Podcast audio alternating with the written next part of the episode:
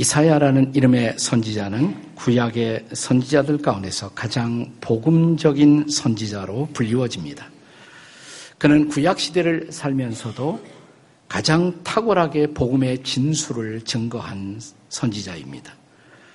그는 이제 이사야의 마지막 두 장을 통해 복음적 희망의 완성으로서의 새 하늘 새 땅의 약속을 우리에게 전달합니다.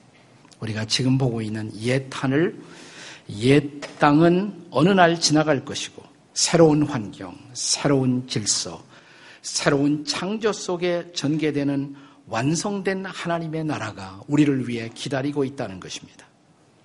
우리는 이 약속을 완성된 천국의 약속이라고 할 수가 있습니다.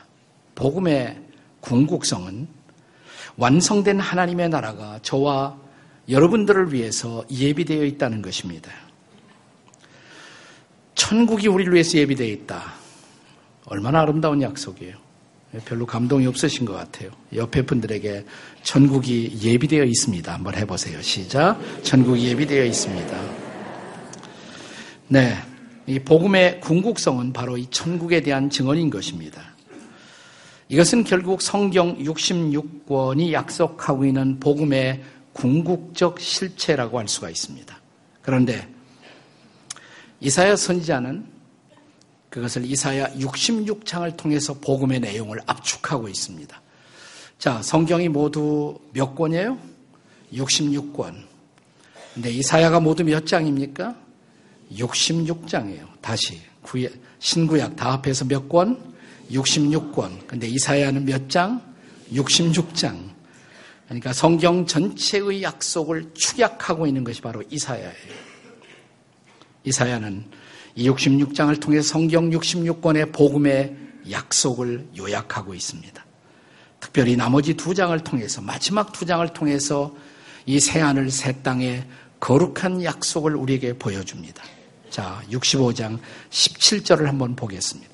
65장 17절 함께 읽습니다. 시작. 보라, 내가 새 하늘과 새 땅을 창조하나니 이전 것은 기억되거나 마음에 생각나지 아니하리라. 자, 이제 마지막 장이에요. 66장 22절. 다 같이 시작. 내가 지을 새 하늘과 새 땅이 내 앞에 항상 있는 것 같이 너희 자손과 너희 이름이 항상 있으리라. 아멘이십니까? 네. 최근에 한국 교회는 의식 있는 신학자들과 목회자들을 중심으로 하나님의 나라에 대한 토론과 강조가 활발하게 진행되고 있습니다. 이것은 바람직하고 좋은 현상입니다. 그동안 우리는 하나님의 나라 그러면 이것을 너무 내세적으로만 혹은 타계적 이 세상이 아닌 다가올 세계의 타계적인 개념으로만 혹은 우리가 쉽게 말하는 예수 천당으로만 강조했기 때문에 하나님 나라의 현재적 강조가 그동안 소홀했다. 지금 여기서 통치하시는 하나님의 나라, 그 하나님의 나라에 대한 우리들의 책임과 비전을 상실했다는 것이 그 중요한 지적입니다. 그것은 타당하고도 적합한 지적입니다. 그러나 저는 이제 오늘날 하나님의 나라를 현재적으로만 또 너무 강조하다 보니까 하나님 나라의 미래적 소망, 내세적 소망을 약화시킨 경향이 또 일어나고 있다고 생각합니다. 이걸 균형을 잡을 필요가 있어요. 여러분, 오늘 한국교회가 흔들리고 신뢰를 상실하고 있습니다. 그 이유가 뭘까요? 저는 그 원인 중에 하나가 이 땅의 소위 영적 지도자들, 그리고 오늘 이 시대를 살고 있는 우리 성도들이 내세의 소망을 잃어버린 때문이 아닌가라는 생각을 하게 됩니다. 여러분, 우리가 내세의 실제, 천국의 실제를 참으로 믿는다면 우리가 현세적 욕망에 그렇게 집착할 필요가 있어요. 이 땅에서 돈 많이 벌고, 이 땅에서 권력에 매달리고, 또 현세적인 성공과 물질적인 행복에만 그렇게 집착하고 매달릴 필요가 있겠습니까? 복음의 가치를 지키고자 기꺼이 목숨을 주 앞에 드렸던 우리의 신앙의 선배들, 순교자들의 삶을 한번 생각해 보세요. 그들의 그 담대한 순교, 그리고 마지막까지 거룩한 희생의 믿음의 증언을 하면서 기꺼이 목숨을 버렸던 신앙은 어디에서 나왔을까요? 내세를 믿었기 때문에 그래요. 내세를.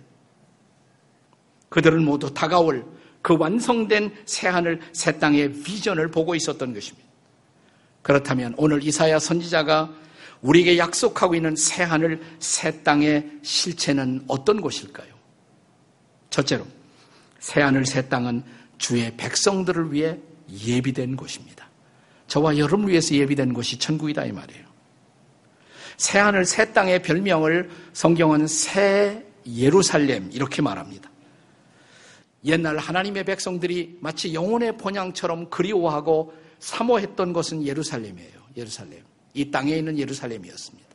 그러나 오늘 저와 여러분이 사모하고 그리워할 영혼의 본향은 이스라엘에 있는 예루살렘이 아니고 새로운 예루살렘. 하나님께서 직접 예비하신 새 하늘, 새 땅, 바로 그곳인 것입니다. 자, 본문은 바로 그것을 증언하고 있습니다. 본문의 18절을 함께 같이 읽겠습니다. 18절 시작. 너희는 내가 창조하는 것으로 말미암아 영원히 기뻐하며 즐거워할지니라. 보라, 내가 예루살렘을 즐거운 성으로 창조하며 그 백성을 기쁨으로 삼고 내가 창조할 예루살렘 성을 바라보며 기뻐하라고 즐거워하라고 내 백성의 기쁨을 위해서 예비한 성읍이라고 그렇습니다. 그가 창조하실 미래의 새로운 예루살렘 어떤 성일까요? 오늘 이사야의 이 증언은 성경의 제일 마지막 책인 요한계시록 거의 마지막 부분인 계시록 21장 1절과 2절의 증언과 정확하게 일치합니다. 한번 읽어보세요. 같이 읽겠습니다. 시작. 또 내가 새 하늘과 새 땅을 보니 처음 하늘과 처음 땅이 없어졌고 바다도 다시 있지 않더라. 2절. 또 내가 봄에 거룩한 성 새 예루살렘이 하나님께로부터 하늘로서 내려오니 그 준비한 것이 신부가 남편을 위하여 단정한 것 같더라. 그렇습니다. 신랑을 위해서 눈부시고 아름답게 단장한 신부의 모습을 연상해 보십시오. 하나님은 그렇게 자기의 백성들을 위해서 새 예루살렘 성을 신부처럼 아름답게 단장하고 준비하셨다는 것입니다. 자, 우리가 계시록 21장 10절 이하를 보면 지금 하나님의 계시를 받고 있던 사도 요한은 우리를 대표해서 천국의 영광스러운 모습을 잠깐 엿보게 됩니다. 자, 요한이 전달하고 있는 천국의 커튼을 열어 우리가 잠시 엿본 영원한 천국의 모습 어떨까요? 자, 계시록 21장 10절 11절입니다. 같이 읽겠습니다. 시작. 성령으로 나를 데리고 크고 높은 산으로 올라가 하나님께로부터 하늘에서 내려오는 거룩한 성 예루살렘을 보이니 11절 하나님의 영광이 있어 그 성의 빛이 지극히 귀한 보석 같고 벽옥과 수정같이 맑더라. 이게 천국이에요. 여기서 어떤 단어가 제일 매력으로 다가옵니까? 사실 제일 중요한 단어는 하나님의 영광입니다. 영광이 있는 것. 그러나 이 구절을 읽으면서 우리에게 감각적으로 다가오는 단어는 뭘까요? 보석. 보석에 환장한 사람들 많잖아요. 특별히 보석에 환장한 여인들이 얼마나 많습니까? 왜 여인들이 보석에 탐닉하고 환장할까?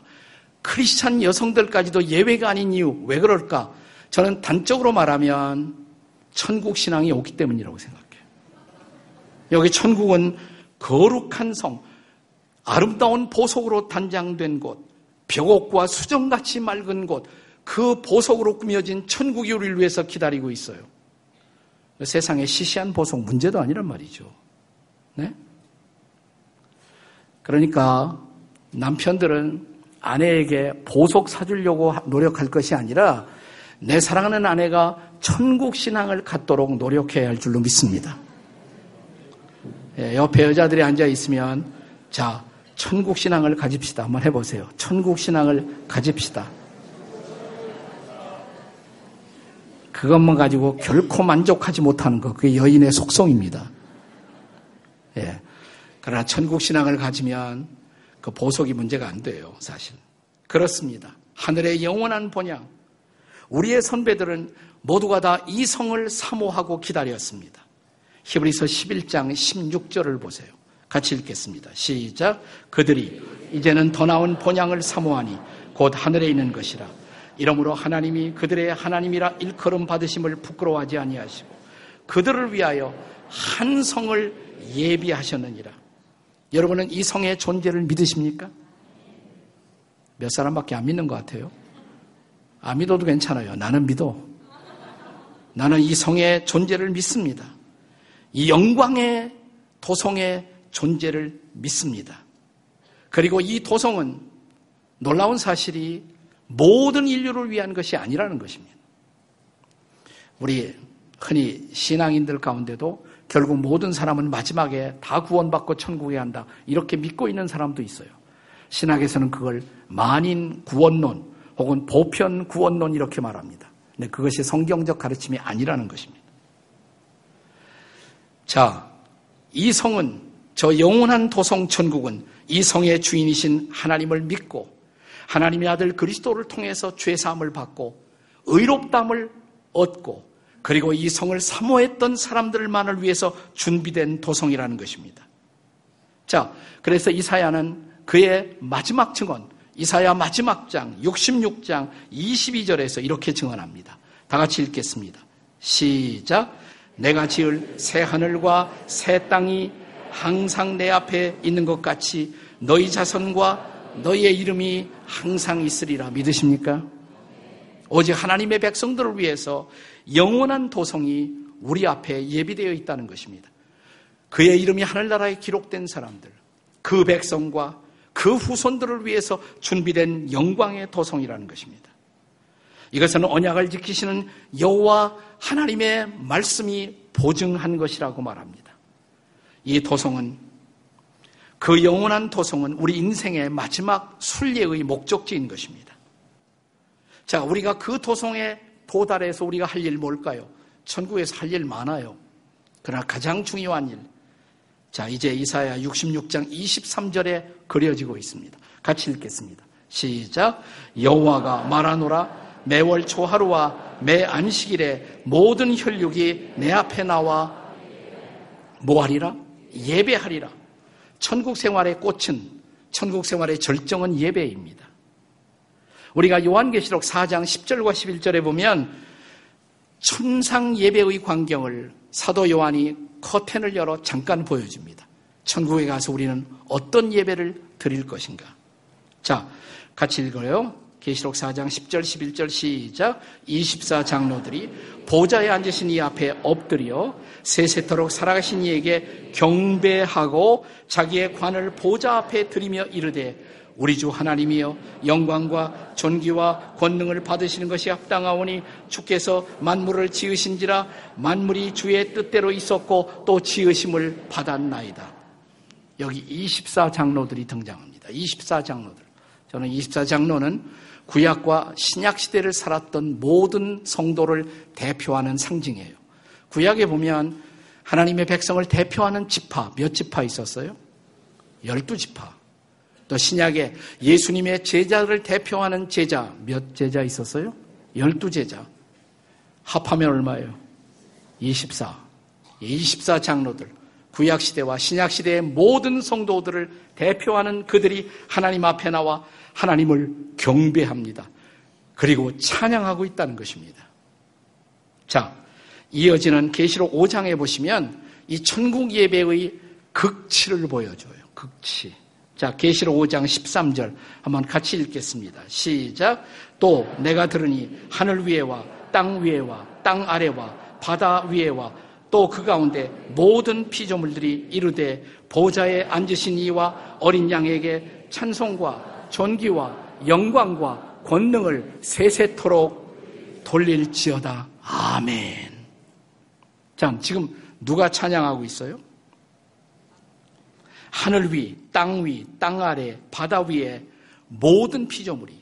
자, 아까는 구약시대, 신약시대를 대표하는 성도들의 찬양이 있었어요. 이어지는 찬양. 모든 만물들이 말이에요. 모든 피조물이. 조금 아까 우리 찬양대 멋진 찬양을 들었습니다마는 만물 찬양대의 찬양 어떨까요? 모든 피조물, 모든 만물이 함께 드리는 그 거룩한 찬양, 그 경배, 그 예배의 광경 어떨까요? 나는 그날 그곳에 있고 싶습니다. 여러분은 어때요? 별로 관심 없어요? 네. 우리가 일주일에 어떤 사람은 한 번 주일날 드리는 이 한 시간의 예배도 지루하게 생각하는 사람이 있어요. 근데 천국은 어떤 곳이냐면 세세토록 예배하는 곳이에요.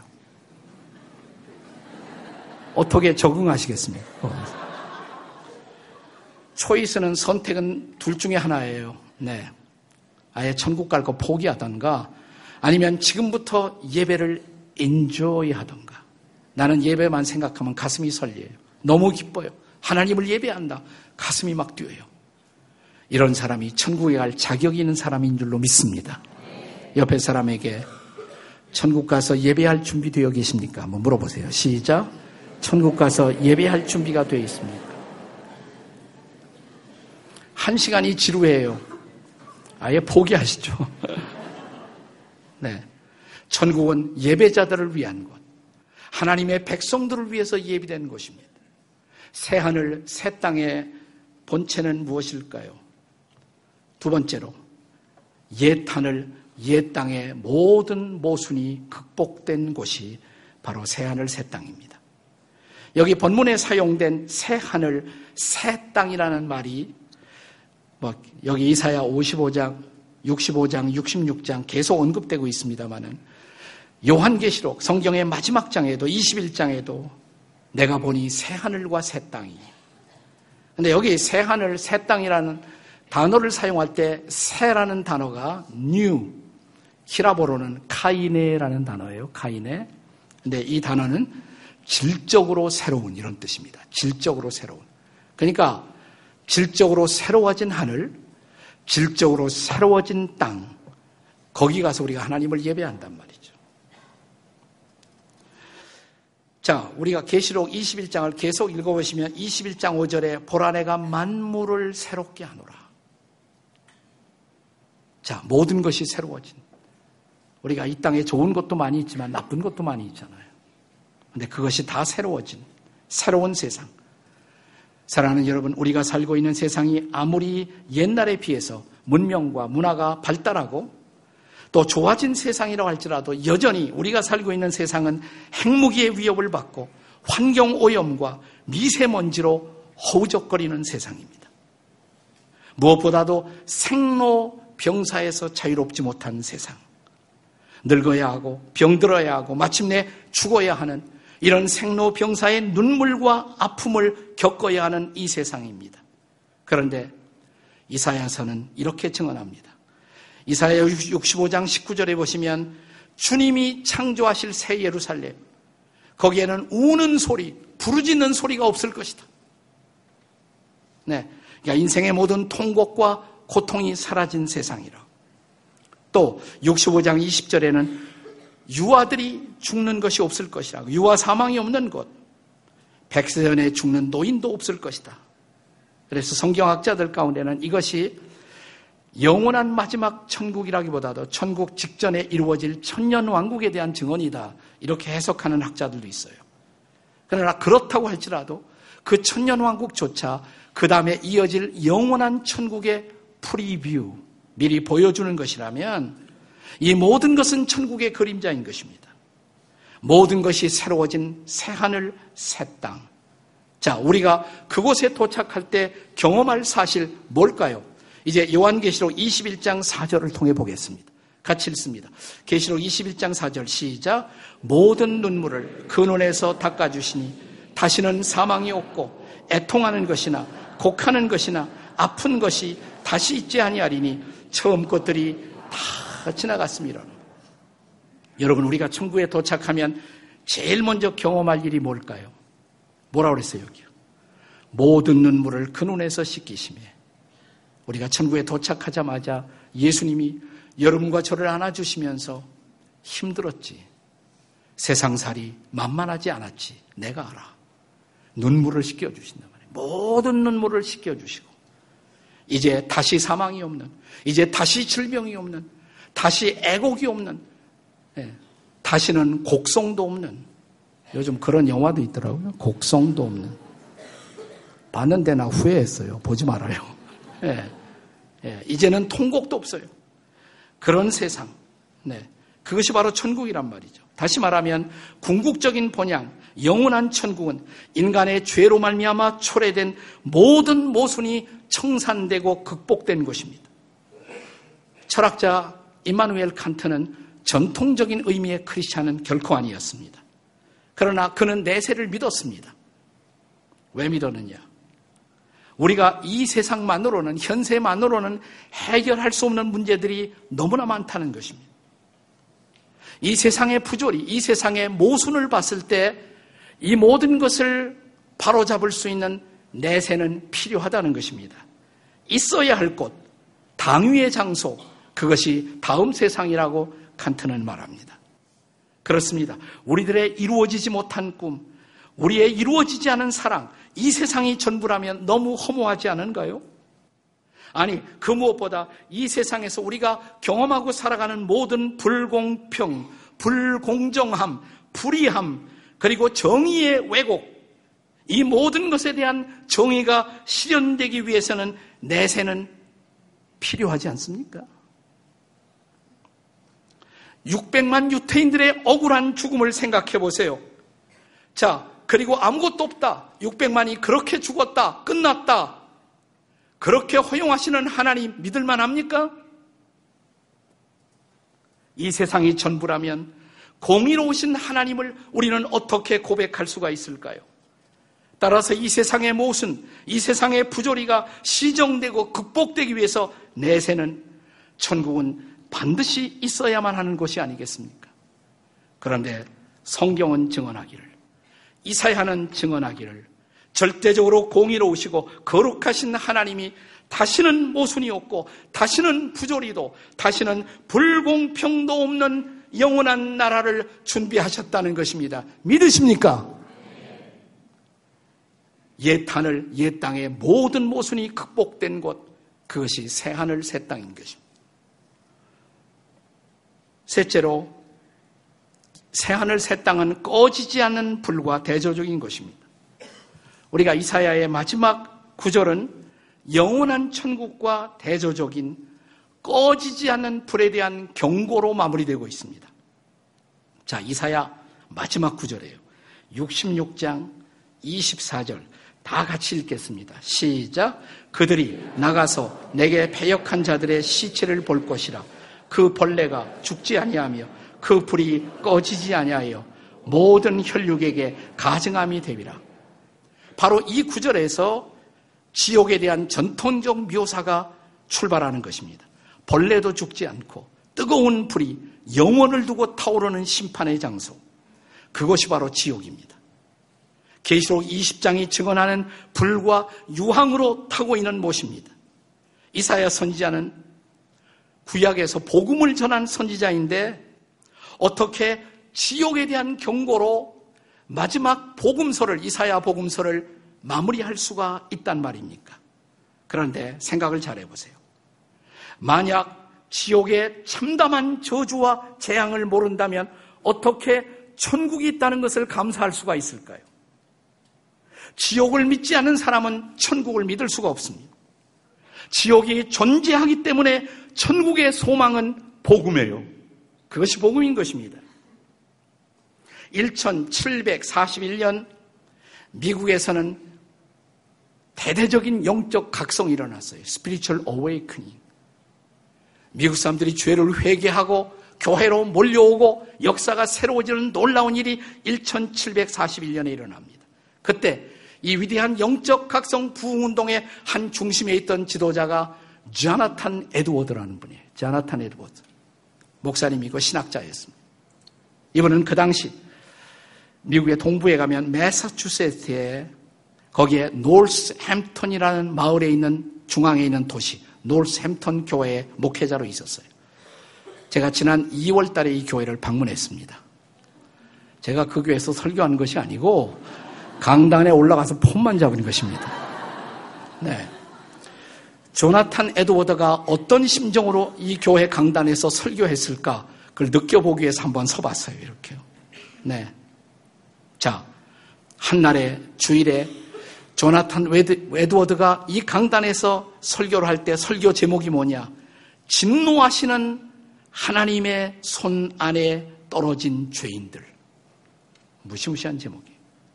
분노하시는 하나님, angry God. 진노하시는 하나님의 손 안에 있는 죄인들. 이런 제목으로 그는 그날 지옥을 설교했습니다. 제가 그 설교문 전체를 읽어드리고 싶습니다만은 시간이 안 되기 때문에 몇 개의 대목만 간추려 인용해 보겠습니다. 하나님을 부인하는 폐역한 죄인들이 지옥에 던져지는 것은 너무나 당연한 일입니다. 하나님의 공의는 살아있기 때문에 하나님이 죄인들을 멸망시키는 것에 이의가 있을 수 없습니다. 죄인들은 지옥에 가도록 이미 정죄되었습니다. 하나님께서 자신과 죄인 사이에 정해놓으신 의의 법칙이 죄인들을 정죄하여 지옥에 가게 하는 것입니다. 영원히 변치 않는 의의 법칙이 죄인들을 대적함으로 그들을 지옥으로 보내는 것입니다. 전능하신 하나님의 진노의 맹렬함을 잠깐 동안만 겪는 것도 무시무시한 것입니다.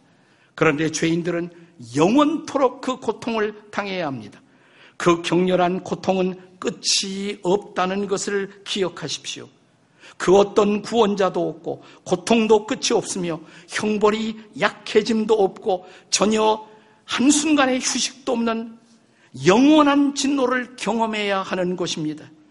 그 절대적이고 무자비한 진노의 보응과 씨름하여 수억만 년을 보내야 하는 것입니다.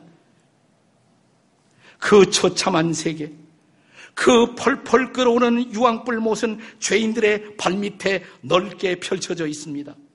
그곳에는 하나님의 진노의 불만이 활활 타오르고 있습니다. 지옥은 입을 크게 벌리고 있고 그 지옥에는 디디고 설 만한 발판도 없고 붙잡고 매달릴 만한 손잡이도 없습니다. 당신과 지옥 사이에는 허공 위에는 아무것도 없습니다. 그것은 거대한 진노의 영광로이며 진노의 불꽃이 타오르는 무적행의 심연입니다. 모든 죄인들은 이제 진노하시는 하나님의 손 안에 있습니다. 그것은 절망 그 자체입니다. 그날 그의 설교를 듣고 있었던 청중들은 설교 중간에 가슴을 찢고 통회하기 시작했고 그들의 울부짖음으로 인해서 설교자는 설교를 진행하지 못할 정도였습니다. 더러는 지금 당장 지옥으로 떨어져가는 자신의 존재를 느끼며 예배당의 기둥을 끌어안고 몸부림치며 통곡을 시작했습니다. 그리고 이 부흥은, 이 각성은 전 미국을 휩쓸었고 그들을 일깨워 회개하고 그들로 교회로 나오게 만든 것입니다. 이사야서의 마지막 예언의 메시지는 이 벌레도 죽지 않고 불도 꺼지지 않는 지옥의 경고로 마무리됩니다. 그러나 사랑하는 여러분, 복음이 있습니다. 끈여수가 있습니다. 우리가 우리의 배역함을 돌이키고 죄에서 회개하면 그리고 구원자이신 예수를 믿기만 하면 우리는 죄 사함 받고 의롭담을 얻고 지옥이 아닌 새 하늘, 새 땅에서 영원히 살 수가 있다는 것입니다. 이것이 복음입니다. 그렇다면 오늘 당신의 선택은 무엇입니까? 옛 하늘, 옛 땅에 살다가 영원한 불의 시면으로 떨어지시겠습니까? 아니면 새 하늘, 새 땅을 선택하시겠습니까? 한 방울의 물도 없는 꺼지지 않은 불구덩이 지옥, 그것이 여러분의 마지막 종착지가 되겠습니까? 아니면 생수의 강이 있는 영원한 천국이겠습니까? 여러분의 마지막 종착지는 어디일까요? 기도하시겠습니다.